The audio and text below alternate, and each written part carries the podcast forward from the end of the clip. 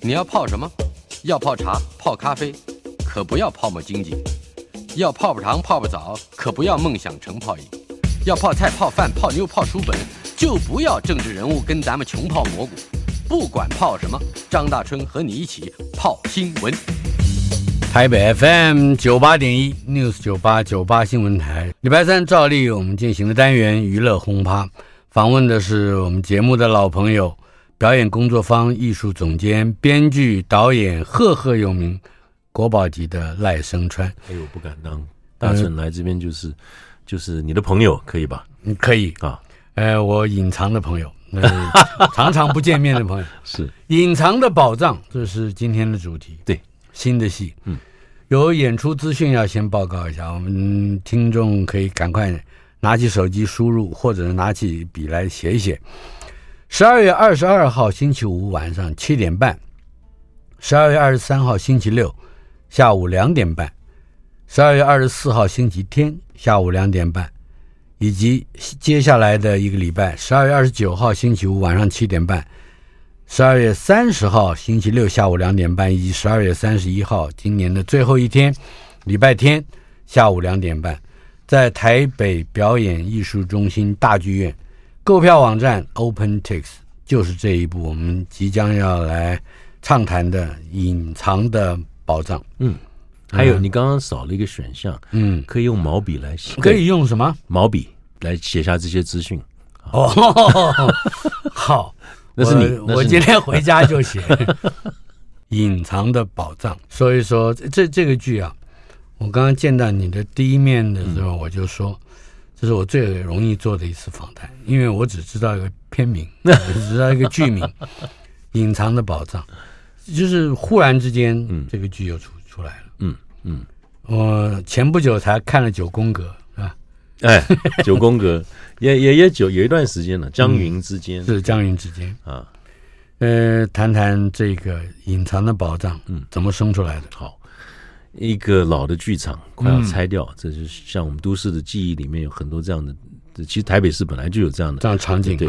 然后呢，我故意把舞台变成，就是平时你看戏是看 我们叫做镜框，镜框里面在演戏，面对面。对，那我现在把它转一个九十度，所以你在看侧台，你在看我的角度，就是平常我导戏。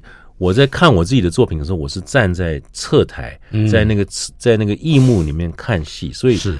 都是看到人的侧边啊，对对，所以我觉得这是一个很有趣的视角，我就想把这个视角分享给给观众，然后让观众看到我们侧台是多么疯狂。啊，嗯，就是其实你看到台上很平静的在演出，台下在侧台可能疯狂在换装，或者在换景，或者在干嘛，后面也看得到，后面也看得到，都看得到。嗯哼。然后呢，他们在演一个古罗马喜剧，在演到一半呢，就突然之间发生一件事情，就是因为这个老剧场第二天要拆啊，是一个很老的剧场啊，那个吊杆就发疯了，然后就撞了你观众能看得到对面那个墙啊，其实是那个剧场的左边的墙是啊，然后呢。在烟雾弥漫的情况之下，出现了一面的一墙壁的钞票啊，而且是美金，哎，一桶金，一桶金，他们一算是有十亿美金在那个墙上，嗯，对，所以这个戏就突然变转成变成一个哦哦哦，我们一边在演，然后哎哎，这面墙怎么回事？然后去研究，然后去看要怎么去取下这个钱，怎么分配等等。嗯我干掉你，你干掉我，等等等，就是这样一个很有趣的一个是喜剧，是个大喜剧，是个闹剧，在很多方面。但是我想大春你也知道，我的喜剧都还是背后，我是我是借用喜剧，我喜我喜欢喜剧，因为我觉得喜剧可以探讨一些严肃的问题。嗯，你刚才说到了侧面侧台，嗯，我想象中的那个侧台好像跟你后来的描述恰好一百八十度对反啊，上场门还是下场门？啊？上场门。上就对。对了，所谓的我刚刚想的是下场门看到的，嗯嗯，差不多意思一样，但是就是角度不，就是角度那个角度是一样的，只是看对对对，嗯，但是以我的来讲，就是我台上的演员在演一个戏给一个假想的观众，不是真正的观众，那他们在真正的观众的右手边。啊，所以会有强光从右手边进来，在很复杂，不过。他一定还有比较就是特别，除了你说要分享给观众一个侧排侧台观看的意义，嗯，它后面还有包括从侧面能够看到什么东西呢？我觉得最基本的一种一种象征吧。你说，如果说你舞台主舞台上，你每天在看台上的人，其实侧面才是真正在发生事情的地方，以及所有的布局都在侧面。所以从侧台看一个戏，其实你看到的是完全另外一个戏，就如同你从侧侧边看人生，或从侧边看一个家庭，或看真相，或者看深度，是。然后他的视角不同，然后你的结论就不同，你看到的所有事情都不一样。嗯哼，呃，从剧的这个起承转合来说，嗯，可以约略的把故事的梗概好介绍一下。好，这是一个啊、呃、国际学术会议，有一个这个教授啊，范瑞君演的，他刚刚才得得奖啊，嗯呃，他演一个呃几近于崩溃的一个教授，然后他。他他发现了一个，就是他的一个论文里面写到一个罗马喜剧叫做《一桶金》，嗯哼，所以他就是做一个示范的演出啊。然后这个这个戏呢，有十个人要演，但是因为没有预算啊，这就是真实的世界啊，就是 预算被砍了，所以三个人在演啊，对，三个人在演十个人，十个对十个角色，所以你会看到这个不断的疯狂的在侧台换。换装啊，然后一直好比说张静之这个演员，他要他要饰演好多好多不同的角色，他就拼命在在旁边换了装，然后跟人家吵架，然后突然又上台，又是很和气的演他的角色，这就是我们所看到的一个在每天在剧场里面的我们，我们的人生就是这样。是。你刚刚既然提到了张静之，还包括了李少杰，嗯，呃，李成祥，对。周这个字应该周恒盈嘛？周恒盈没错，嗯嗯。嗯。廖元庆。对，呃，除了宋少卿跟朱德刚，我们很熟悉的，嗯、还包括范瑞军，当然。对，对呃，有很多的新演员，对，但是他们在剧场界已经不新了。嗯，就是我觉得这这一群啊，少李少杰啊，啊廖元庆，他们现在渐渐已经变成我们这一代。啊，台湾剧场的某一种中间分子，嗯，挺挺看好他们的，他们是很棒。特色呢？特色就是呃，每天都在很忙，因为各种剧团在找他们。哎，你这样讲提醒了我一件事情啊，嗯，疫情之后，虽然我们现在还不敢说疫情完全过去，嗯，因为不知道他什么时候又回头啊。对，呃，但是。现在的千万不要，好像剧剧场好像恢复了一些元气，谈谈这个恢复元气的状态。嗯，恢复元气有没有恢复，我还不敢说，我觉得还没有，还没有真正啊哈。我感觉剧场比较慢啊，那呃有点有有一点可惜啊，因为呃要本来就要时间的，因为这个尤其经济。看整个经济情况，如果好的时候，它会恢复的比较快。嗯啊，如果经济不好的时候，呃，人家吃饭吃完了，要不要看戏都稍微考虑一下。对，就就是这样子啊。但是以你来说，不管人家这个我们的观众，嗯，呃，经过多少年都没听听到你的消息，嗯，也有这样的情形。嗯嗯。但是，一旦想到了你的特色，嗯，特别是戏里头还有戏。嗯还有戏外头还有戏，嗯嗯，光是戏中戏、戏外戏，嗯，这个特色大概大不会有人愿意错过的。谢谢谢谢谢谢。谈一谈这个戏里的戏中戏、戏外戏。这个戏中戏呢，叫做《一桶金》，嗯哼，这是罗马的一个叫做 Plautus 的作家写的。嗯，那么我为什么特别选这个戏？这是有。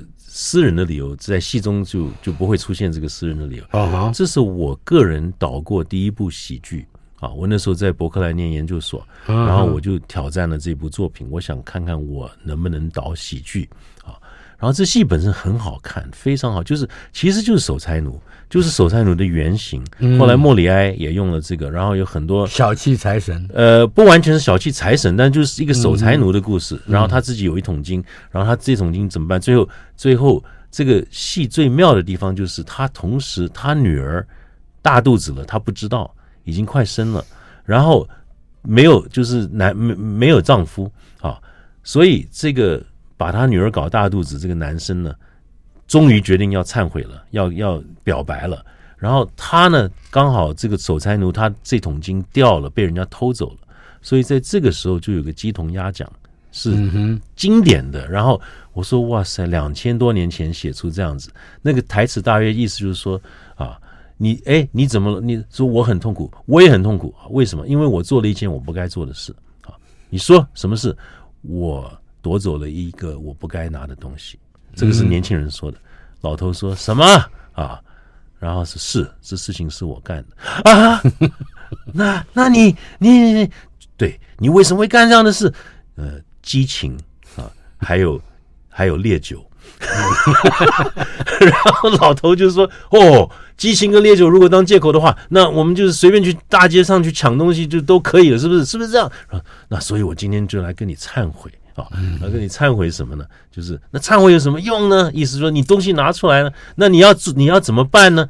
啊，所以既然我已经侵占了，我现在只有一个愿望，就是希望全部给我。这样子一个对话是两千多年前就写的，嗯啊。那我自己，我自己当一语双关，一语双关的一种啊。嗯、然后，呃，我觉得很微妙。我当年在伯克莱演的，有一群好的喜剧演员，然后从头笑到尾，观众从头笑到尾。那时候我就嗯，发现我自己。哎，我可以导喜剧哦，嗯，所以后来像那一页我们说相声啊，这一页谁来说相声？这些《暗恋桃花源》里面的桃花源部分，其实我的信心也是来自我当年导过一个戏叫《一桶金》，哦，对对，所以我就把《一桶金》先来放到这个戏当戏中戏。所以一个剧团本来有十个人的一个剧团要演《一桶金》，但是他预算被砍，也是今天我们。啊、呃，台湾的这个很现实的一个故事，这是个常态的，呃，常态的状态，就是不知道为什么，就是好像你要求这个赞助，然后赞助的不管是哪一个政府单位呢，就要打折。他总觉得，诶，你两万块也可以做个戏，然后居然你有人拿了钱也做了，所以就表示，诶，是两万块就可以做个戏。那但事实上怎么可能，对不对？就现在以现在的物价来讲，那你。你两万块，你如果十个演员，你一个演员多少钱啊？嗯，两百块、三百块来演一个戏，排戏排三个月，然后做演出，是这样吗？所以，我就是我觉得我们现在的生态其实当然生病了啊！你刚刚问我说恢复元气没有？我说其实，在在疫情之前，我们元气已经开始下降了，因为你想，八零九零年代我们表演工作坊刚开始的时候，甚至两千年的时候啊，我们演一个戏呢。就是我们巡回完了，至少二十五场、三十场，甚至五十场、一百场。现在能做到十场就不错了。嗯哼，对，就光凭这一点，你可以问，就是现在差不多都是这样子，就是嗯，十几场算是不错的。那光是这一点，表示我们很惭愧，我们的观众没有成长。嗯嗯，可是观众似乎对于有些不同形式的舞台表现，比方说像。多年以前，我们无法想象有那么多音乐剧的观众，嗯，可是现在音乐剧的观众好像变得比较多一些了，但是他也没有多到像我们以前的这个我们就是总总场次，对，总场次总人数。但是我必须说，我觉得我们的观众呢，在另外一方面是成长的，就是他看戏的整个一个一种就是一一种雅或者是一种深度，我觉得我觉得我们的观众很棒。这一点是没有问题，就是人数，他对对剧情的要求，对剧情要求，还有他在现场的整个秩序规矩啊，嗯，像因为我我常常在各种不同的地方演出嘛，好比说，好比说在有一次，呃，最近我们有一场《暗恋桃花源》在沈阳演出啊。啊，然后是那一季就是呃最后一场，所以我们演员突然就在谢幕的时候突然说：“观众朋友们，你们能不能？”放下手机，现在不要拍照，我们来一个真正的掌声。我们现在有很多新的演员，他们没有听过，现在就是正常的掌声是什么样子。好，然后观众就啪，全部一起掌声的时候，我们有的演员就掉泪哎，他们说原来是这个意思，因为现在。如很多地方演出就允许在最后谢幕的时候拍照嘛，是，那你拍照就不能就不能没有掌声，没有对对对对，一个巴掌打不响，哎，可是没有听过掌声这件事情，没有人想象得到，对，怎么变这样？然后都掉泪了，就觉得台湾不会，台湾我们在台北演出，在哪里演出？呃，台中、高雄都是，我觉得观众很懂懂戏。哎，可是沈阳的观众也不错啊，就是到最后给了一个这样的，没错，非常温暖，对，非常非常温暖。嗯嗯，对对，嗯。呃，回到呃这个故事的这个发展啊，嗯嗯，呃，一些三个人要挑十个人的戏，对，呃，这里头有一定有很多刻意做出来的手忙脚乱，对的。那这个手忙脚乱又会带来喜剧感，但是也会带来压力。对，我们来说说怎么去营造这种看起来人少，或者说看起来简陋，但是事实上还我想 mise en scène 这个非常复杂的场面调度。嗯，这个这其实对我来讲不是太困难。嗯，因为我已经把舞台转了九十度，是，所以你看到的全部是后台，就是侧台，就是后台，所以侧台是乱七八糟的。嗯、其实其实一般观众不了解，嗯、我们侧台是非常混乱的。啊，然后你一下子看到就是啊，疯狂的有人在那边换衣服啊什么，然后有人就拿出很荒谬的一些东西摆在那边，其实那就是下一场的道具啊或者是什么，就其实就是这样子。然后会有各种没办法想象的事情发生，就好比说我们隐藏的宝藏里面这个戏里面钓竿会失控，然后会撞墙，嗯，好，或者是最开始的时候他们。我们有个角色就是舞台监督啊，李少杰演的。那那如果你没有待过剧场，那大部分人是没有待过剧场，不知道我们的专业。其实这个人是最有趣的，因为他是一个他必须很冷静的，他戴着耳机，他坐在旁边，然后他如果我容许我说一下他平常在讲的话，我们都听不懂的，一般人是听不懂。他他大概说的都是这样。呃，大幕准备啊，灯光三十一点一，请准备；投影二十一，请准备。大幕灯光投影，请走。好，然后然后音效，请准备，音效走。好，然后就是就是这样。然后换景换景十二，请准备，换景十二走。好，然后所有事情才会发生。所以有这么一个外星人在旁边一直在那边讲这些话。等一下，你刚才讲的这些个术术语或者行话啊，观众都听得都会听到。都会听到，所以观众不一定知道他在干什么。那你要怎么让观众一方面又听到后台，嗯，嗯或者说听到这些杂杂讯啊，可是又要进入到对非常完整的戏，还有戏中之戏。好比说宋少卿演的一个开发商，他他赞助了这个这个节目，他赞助了这个节目的目的是他想接近范瑞军这个教授的老公，这个人没出现，但他是一个政府官员啊。因为他是开发商嘛，所以他对对对，所以他是想用这个方式。那他就到到后台，然后他就在那边跟教授聊天，然后这个舞台监督就一直在他旁边讲说啊，音效三十一，准备音效三十一，走，好，然后什么什么什么什么走，哎哎，他怎么一直叫我走？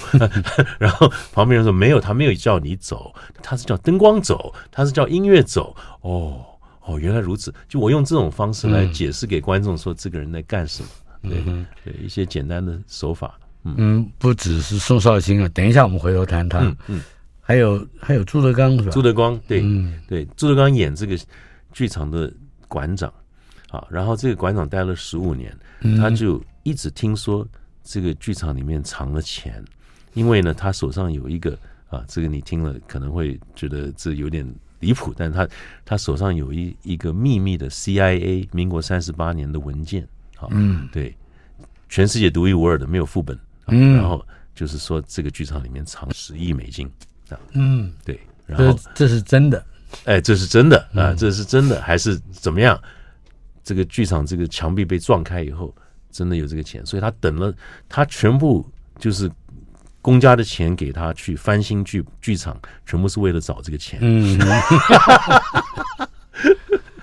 嗯、呃，这也是我多年来，我我有时候觉得很好笑。像某某剧场，他要翻修了，哦，我说好，终于可以翻修。结果他只翻修观众席，嗯，好，比如真正重要的舞台上所有的机器也不动，也不弄，还是还是一样的。啊，经常有这种故事，所以我们累积了很多。我们一生在剧场里面就这样，所以整个戏的开始啊，就是舞台监督就在那边讲，他说好，house，请准备啊啊，对不起啊。我是英国留学回来的，所以我们在英国叫 house 就是大幕的意思。嗯，大幕。好，house 请准备什么？house house 动不了啊？什么意思啊？大幕升不了哦，大幕升不了。啊，教授大大幕升不了。我们开始是这样，然后到教授、嗯、啊，那怎么行啊？那大幕升不了，戏就演不了，对对不对？那其实我们是发生过这样的事情，嗯、对，尤其是在新的剧场里面，嗯，就就就是会就是会有这样的事啊。是，呃，我手边有三首歌，其中一首是《明天会更好》。嗯嗯、呃，这首歌它是怎么进入到戏里面的？那所以它的它的语境是荒谬的啊，这就是在。他们在抢钱的过程中啊，抢这一这一面墙壁的十亿美金，嗯，也就是三十二亿台币的时候呢，啊，他们抢到到一个阶段啊，它会变成某一个哦，三百二十亿，呃，那你的数学好吧？十亿美金，三百二十亿，你对，你对，所以我我数学一向是最最不行的，对啊。我经常我经常少一个零，对，你这个亏大了，等了一辈子，墙上挖出来，对对，少了十分之九。我这应该写到写到剧里面，有个人就把它当做三十二亿，嘘嘘，大家不要讲，就三百二十亿。对，反正呢，这个呃，宋少卿有一小段时间是他一个人跟那个墙壁独处，他就可以用蓝牙启动蓝牙，然后跟剧场的音响。放在一起，然后他在挖这个墙壁的时候，自己乐的时候，他放的是这首歌。嗯，来，我们听听宋少卿听到了什么。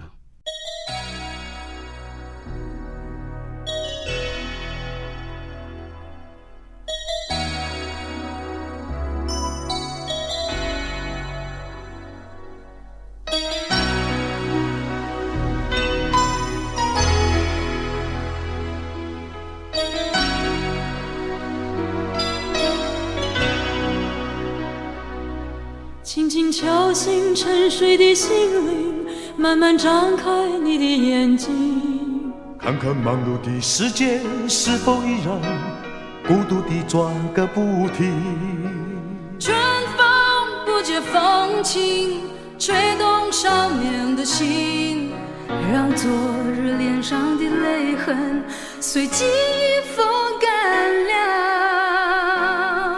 抬头寻找天空的翅膀。候鸟出现访问的是赖声川，娱乐红趴单元介绍的是他的新戏《隐藏的宝藏》。您现在听到的是白光的歌。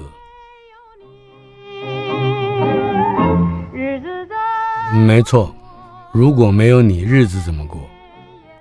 我的事也不能做。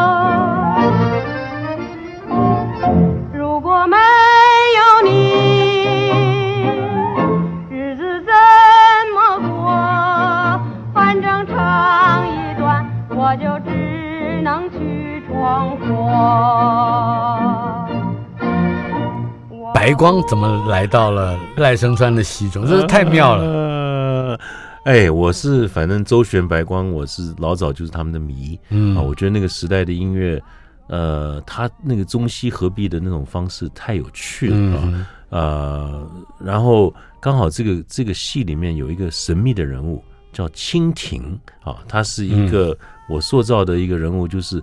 在这个民国三十九年、四十年，在这个台北的舞台上活跃的，是等于是从抗日时期的抗战的话剧这边出来的，从话剧文明戏、文明戏，然后过来，然后他就在那个这个即将要拆掉的这个舞台上，他在演这个呃。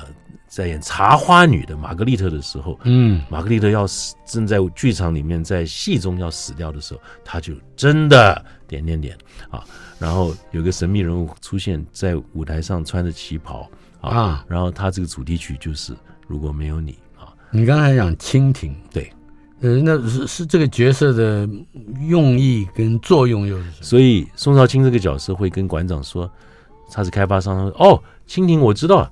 我知道你讲，你讲的是蝴蝶嘛？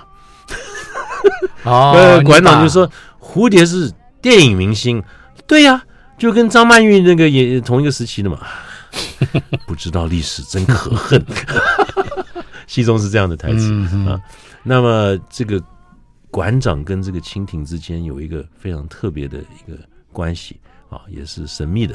我很多戏里面都有这样的神秘的人物走来走去的，是嗯。呃，至于刚才提到的这个朱德刚，嗯，跟宋少卿，嗯，还有范瑞军这三个比较资深的演员，嗯嗯，要怎么去催化他们之间的化学作作用？哦，不太需要，因为他们跟我合作也很久啊。然后呃，我觉得他们，我我很幸福，我觉得能够跟这样子的等级的演员合作，嗯、他们又懂我啊。这主要是最重要就是懂我。我昨天晚上还在看一个很有趣的大春，就是呃，因为我不是前一阵出了英文剧本，对对，然后居然在澳洲，在墨尔本。演出了一个我的我和我和他和他英英文版，然后他们就已经演完了这个专业演出，他把那个把那个工作带寄给我看，嗯，所以我就在看，哇，这个里面太有，就是用英文演出我们的这些作品，当然当然我最后我就会想说很不错，观众看了也很感动，评论也很好，但是我觉得这些演员离我很远，他们也没想到可能就是他们。不可能会得到我的指导，嗯哼，但是我就想到像范瑞军也好，或朱德刚、宋少卿，甚至李少杰、李成祥这些都跟我很久了，嗯、他们一看剧本，他们就知道怎么演。啊哈。啊，真的是这样，对，所以这个这种感觉是不同的。嗯，我倒一直想问一个问题，但是几次我们之前的会面，嗯、包括这样的聊天，嗯，都没有机会问到，嗯。就是我记得有一年我去到你的你主持的一个节目之中，嗯，那个时候是每天都要在现场，我们一家都是人，对，我还正要讲呢，每天我还记得有一位年轻的编剧黑猫是不是？对，曹咪，对，曹咪嗯，对，然后每天就在那里，就是我我你也在那儿，就是你是导演嘛，对。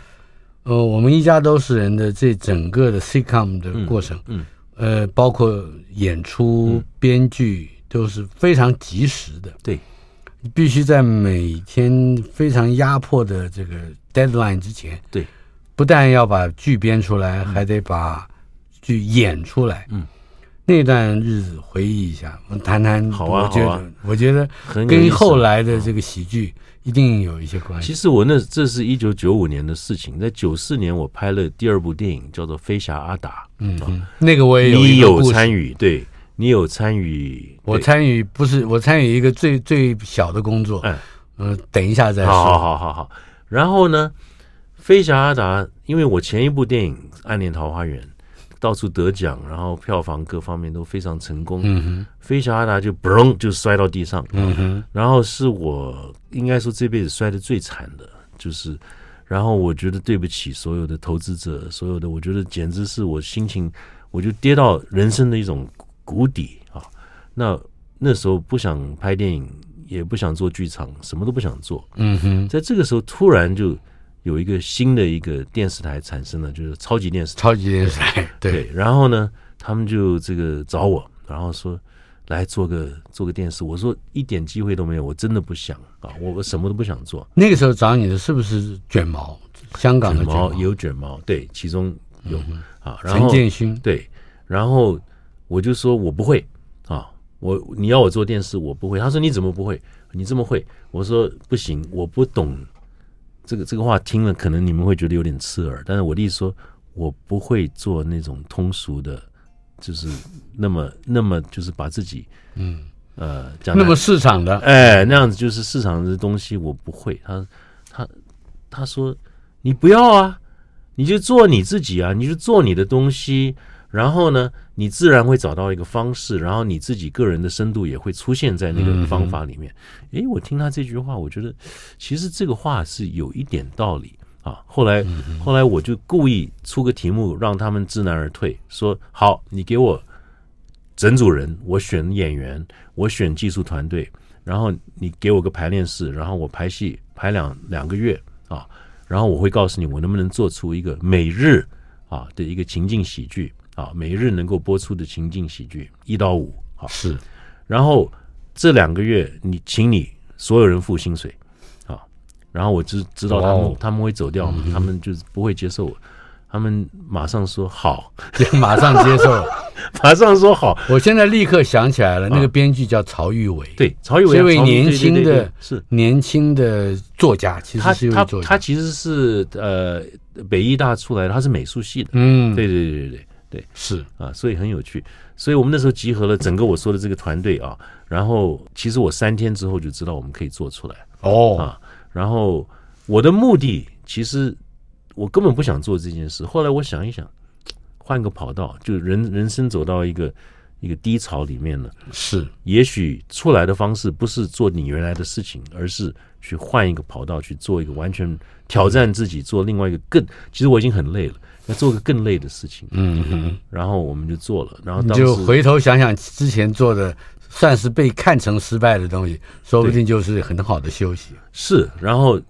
四十集本来是想做四十集，结果就做了五百多集，对恐怖，恐怖。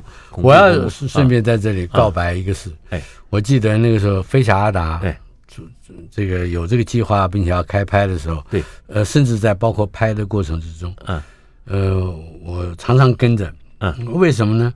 因为你希望我做一点事，对，嗯，可是我什么都是掺和不了，但是。去看试片的那一天，也就是说你片子都做完了，嗯嗯嗯，这个有机会可以表表达一下我对于这个片子的意见，嗯，呃，我记得看完试片，从这个试片间走出来，嗯嗯嗯，前面有一个胖胖的穿个西装笔挺的中年男子，嗯，赶快上前来跟我握手，呃，我是王应祥，哦，王，嗯，王王董啊，嗯嗯，他说他说怎么样这个片子，嗯。我说很棒，他说完了完了完了。原来我原来你是这个角色，这是我这个角色非常重要。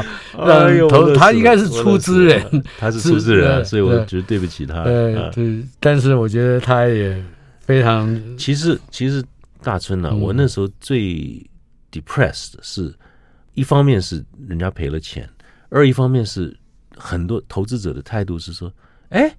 你怎么心情不好？这是很正常的事情啊。嗯啊，我们电影就是这样子啊。你你现在失败，马上做下一步，就是这样。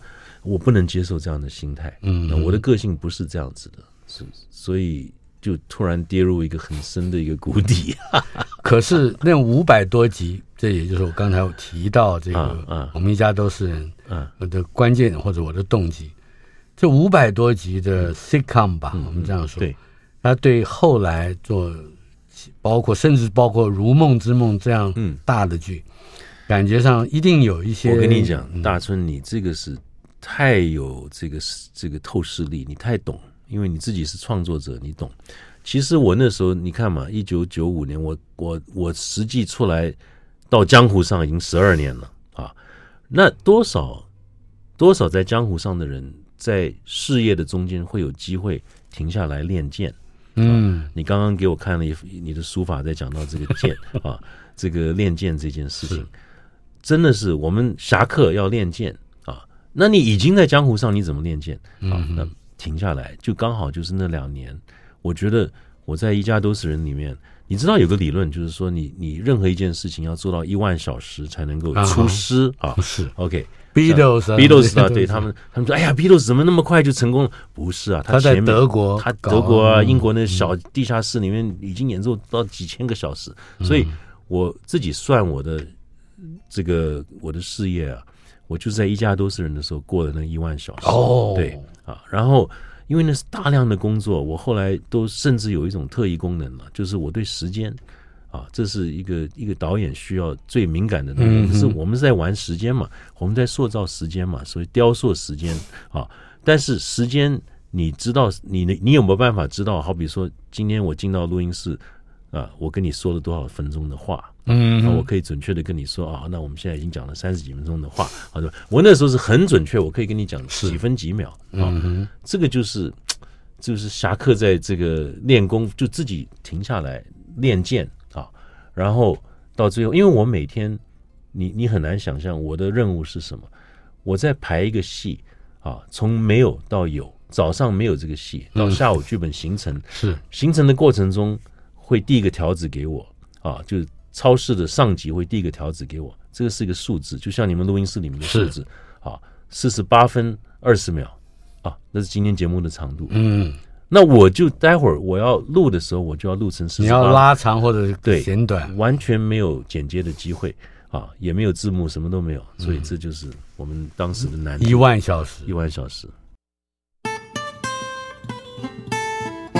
台北 FM 九八点一 News 九八九八新闻台，十二月二十二号星期五晚上七点半，十二月二十三号星期六下午两点半，十二月二十四号也就是耶诞节耶诞节的前夕啊，呃下午两点半，以及接下来的一个礼拜，十二月二十九号星期五晚上七点半，十二月三十号星期六下午两点半，以及。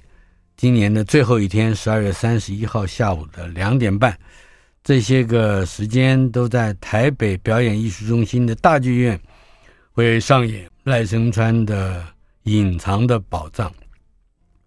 呃，除了戏之外，除了特殊的角度看到这个戏之外，还有一个特点，嗯，好像有一首歌啊，或者是有一首音乐是《Flower Moon》花月。其实就是镜花水月，镜花水月，呃，它是钢琴独奏，是钢琴独奏，而这个曲子是赖声川作曲。等一下，是吧？是做钢琴曲。我们先听一下啊。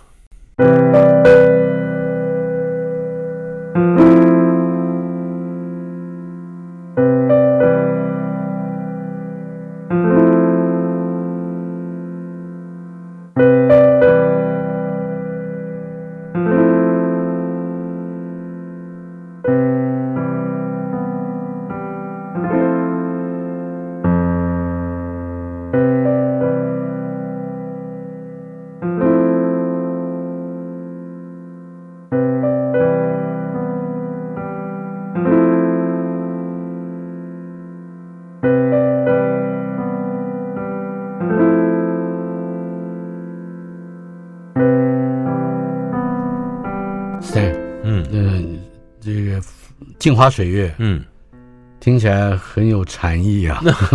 啊，你不担心它是一个比较单调的旋律？因为我相信一定是有情感的，因为它是有，它是一个衬底的配乐，嗯，它不是一个严肃的一个古典曲子啊，对，所以我是为了我自己的戏在在配乐，嗯哼。啊，那这个是非常适合的，我觉得。谈谈这个音乐，这个音乐，嗯，因为我有我正在排一个我一个更新的戏，叫做《镜花水月》，啊，一月份就要演出啊。这个在我的父亲的家乡江西会昌一个小地方啊，弄了一个，在一个老宅子里面，我要做这样一个演出。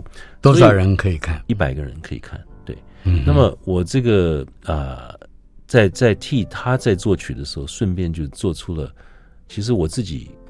把自己关在一个录音室里面，然后开始在弄吉他，弄什么？因为这键盘也是也是我自己弹的，嗯，啊，所以就突然就有这样子一个灵感，做出这样一首啊，然后我们就用在《隐藏的宝藏》里面啊，很重要的一鱼两吃，呃，可以这样讲。有时候有呃，有时候我会这样做，像你看的《江云之间》这个九宫格里面的这个那上次我们聊到我做的那首 Tango 啊，后来。因为本来去年江云之间要去乌镇戏剧节演出，后来因阴错阳差不能去，我就有点火大，我就把江云之间里面的音乐放到我，他们说要我要做一个新的戏，所以我做了一个新的戏叫长巷，然后嗯，然后江云之间的音乐就变成他的配乐，啊，这是我复仇的方式。等一下，你既然提到长巷，啊，我忽然想起来，长巷是我看过的第一部黑白片，而且是在电视上播出的。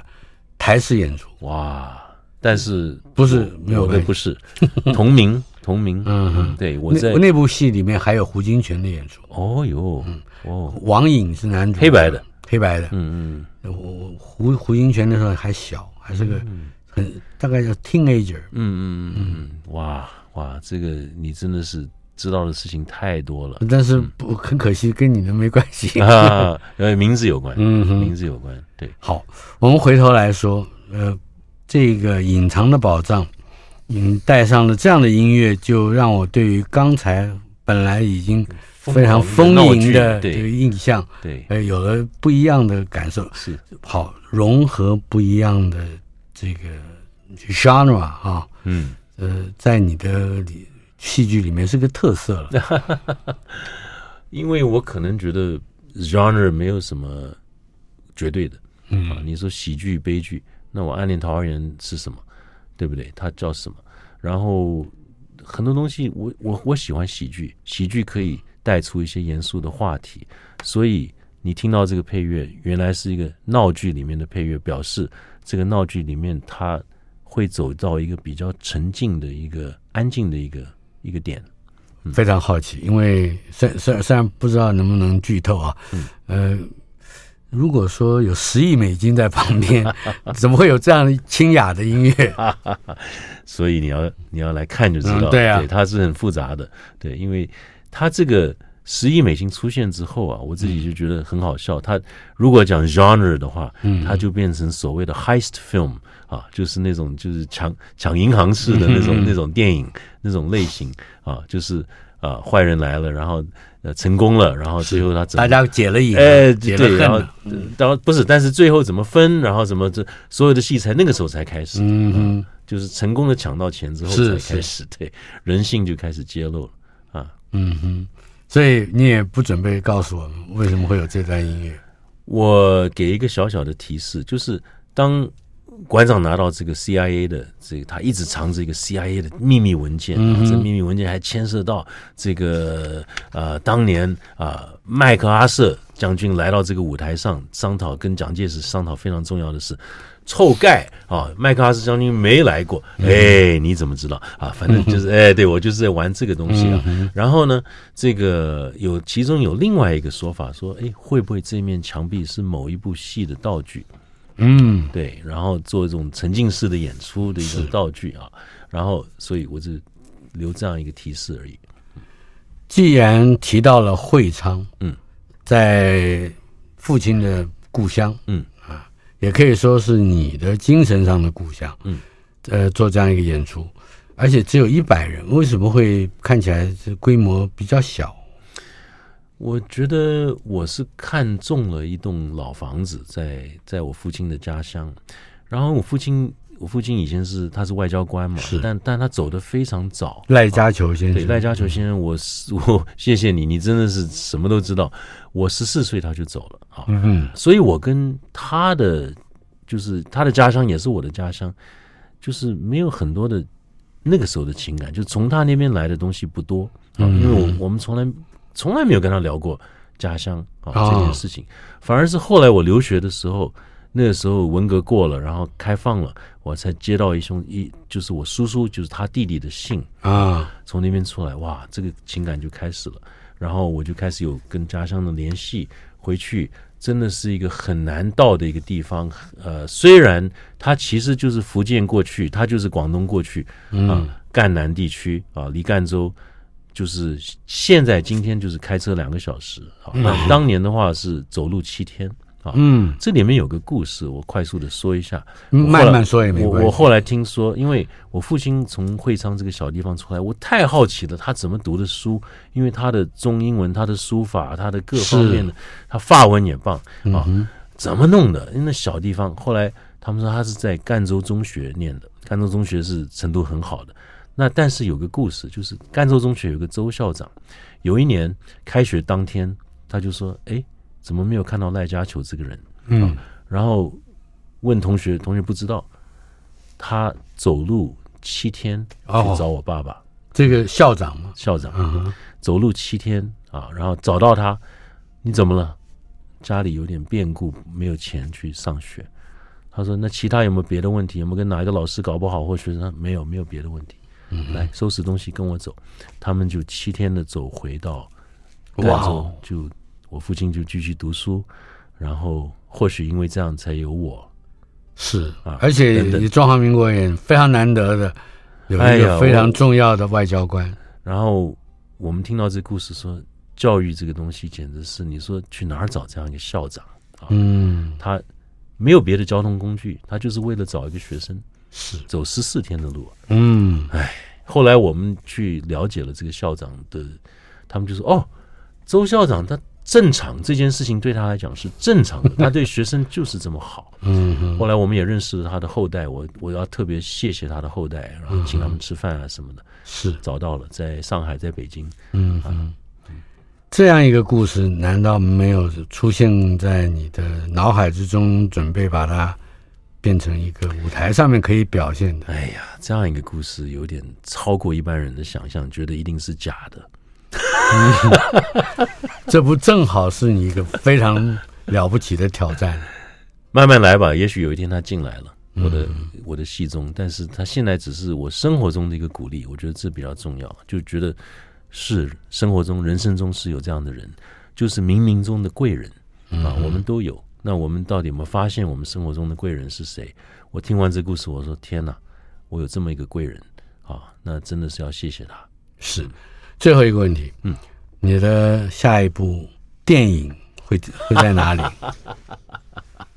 其实一直有人找我拍电影，嗯哼，啊，然后我觉得，哎，就是一直忙剧场嘛，剧场忙不完的事情。如果有一天我再拍的话，我只能只能跟你说，啊，绝对比以前更好。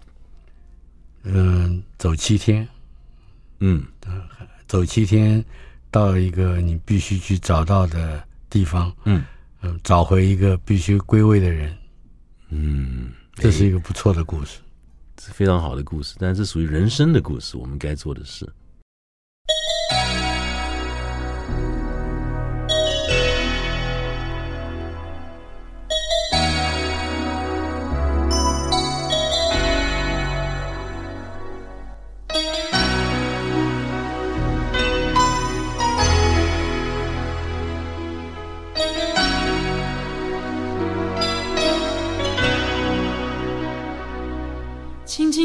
敲醒沉睡的心灵，慢慢张开你的眼睛，看看忙碌的世界是否依然孤独地转个不停。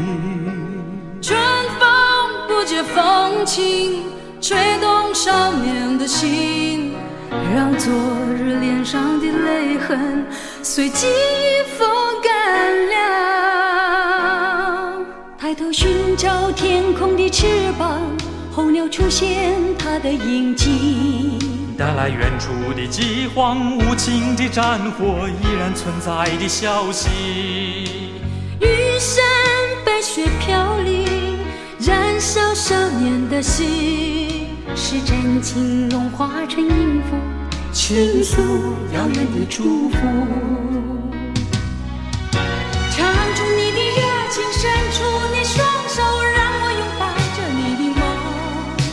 让我拥有你真心的面孔，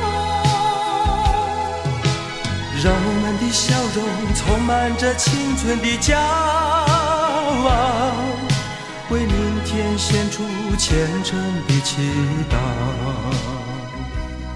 谁能不顾自己的家园，抛开记忆中的童年？谁能忍心看那昨日的忧愁带走我们的笑容？青春不解红尘，胭脂沾染了灰，让久违不见的泪水滋润了你的面容。唱出你的热请，伸出你双手，让我拥抱着你的梦。让我拥有你真心的面孔，让我们的笑容充满着青春的骄傲，为明天献出虔诚的祈祷。